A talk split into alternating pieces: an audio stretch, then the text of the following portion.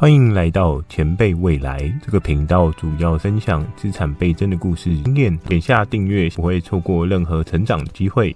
每次你下单购买商品的同时，是否思考过这产品的价值？我们可以看到，一样的产品，经过了品牌的包装之后，它就有了不同的价值提升。许多人在经商的过程中，都在试着去取得更低的成本，可少数人着重于达成更高的售价。同件事情，两个不同的走向，最终也会带给你不同的人生剧本。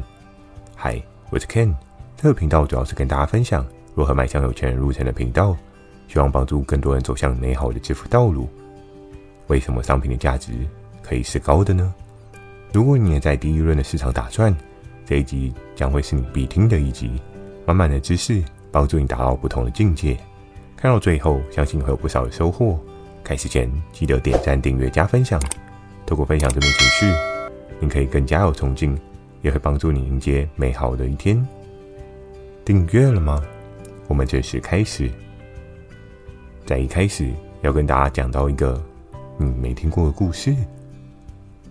我们可以在许多的生活故事中去找寻各式各样不同的方向。或许你听过苹果的故事，也可能听过 Google 的故事。可对于哈雷机车，想必你听过这个品牌，可是却没有注意到这个牌子背后高价值的故事架构。话说从头，Harry Davidson 这个创办人，一九零三年与另外两个好朋友，由于看到法国公司生产出来一款全新形态的摩托车，进一步的感受到其热情，想要开始发展对应的领域，于是与多数我们熟知的创办人一样，开始在自家的仓库努力奋斗。在不短的时间东拼西凑之后，终于让他们做出了第一件作品。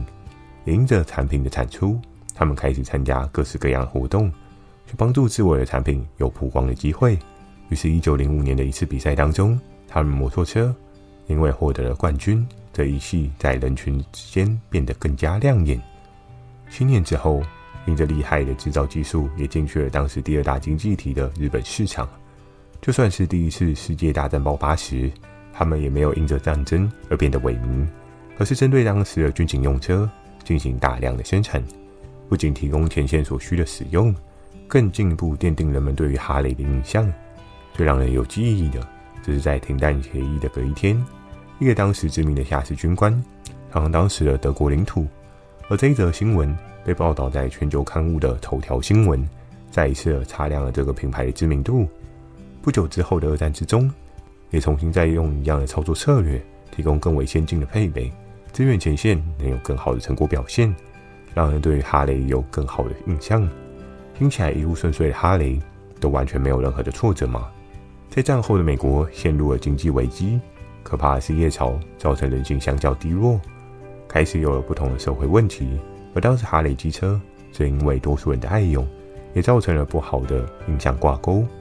对哈雷机车感到暴力冲突的印象，经过许多年间的形象挽救，包含我们熟知的猫王，也曾代言于知名的杂志封面，加上当时火红的电影，都传出了正向观感，一步一步的将哈雷机车拉回了正轨。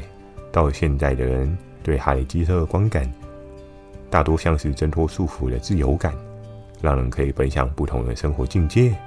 在哈雷的故事结尾，尽管没有太多的阻碍。可是一个市场的印象形成，就需要付出更多去挽回人心。至于哈雷机车如何卖贵呢？我们可以利用以下几个思考点去进行评估。思考一：掌握能见度。前述的故事描述过程中，我们可以看到，一开始哈雷机车的宣传行销，就是相对的琢磨在能见度的部分。第一次的参加比赛获得冠军，再到因应社会环境状况之下，你可以看到哈雷机车。不遗余力的支持军警用车，让对应的军队在向外捍卫自由的同时，也可以有更好的输出力道，帮助这个品牌在许多人心中打下一个美好的基础。每个时间、每个状况之下，都会有你可以试着去付出的事情。尽管付出时的当下没有任何的收获，可有时无形的收获将会比有形的收获更为重要，因为无形更有可能是一个无价的可能，就像是普罗大众对你的信任感。在现代社会当中，要能培养对应的信任感不容易，在于你是否扎实的踏稳每一个脚步。所以一次又一次的堆叠之下，哈雷机车成为现在的正向观感。虽然偶有挫折，他也是正向面对，并且再一次的重新站起来。思考二，故事桥接力。每个故事背后所隐藏的是一个信念，人对自我相信的信念，往往会带着更多的坚持。这些坚持将会化为一个不小的力量，可以帮助人们更加认识你。而在哈雷故事流转之下，我们可以看到他所建造的能见度，加上多数人对于每个事件的流传，让越来越多人了解哈雷的中心思想，甚至进一步的在九零年代成为一个自由印象的指标品牌。许多想要突破自我的人都将其当作是一个人生里程碑。曾有美国人说过，人生当中只要有一台哈雷机车跟一台凯迪拉克，这一生就已足够。不管是战争时获胜的情绪延伸，又或是生活中突破自我的现在故事，都在一步一步的将其价值往上堆高，进一步的让人对哈雷机车越来越信任，更加愿意付出相信价值金额去拥有。所以，故事所产生的价值。不会只有你想象的如此简单。思考三：市场需求金控。在市场中的供需法则，是每个追求商业模式的人必须要时常思考去策略布局的。我们可以看到，一台哈雷机车能够在现在有对应的价值水位，做上述两点，还有对于市场上的目标对象，是更细致的掌控。在一次的产能不足状况之下，会议讨论的过程中，开启了他们不同的策略面向。既然产能不足，就应该要把对应的效益极大化，所以开始更往精品的道路迈进，降低了供给，同时用行销手法维持市场上的需求度。我们都知道，当市场上奇货可居，许多原本定好价格的产品都将会有再次飙涨的可能，因为地球只有一个，而这资源也是相对有限，所以哈雷机车针对不同的型号规格，也开始有了限定款以及限量款的概念。针对特定的人量身打造，去选出适合的目标客群，找到对哈雷机车更为狂热的人，渐渐让这商业模式推往不同的价值水位。所以，透过哈雷机车的故事，你知道该如何卖贵了吗？有很多细微操作都是你可以去注意的关键。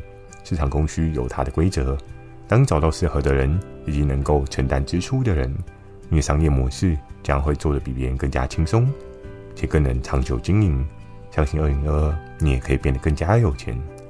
最后记得点赞、订阅、加分享。透过分享正面情绪，将会更加有冲劲，也会迎来美好一天的到来。前辈未来，更加值满满的未来。我们下次见。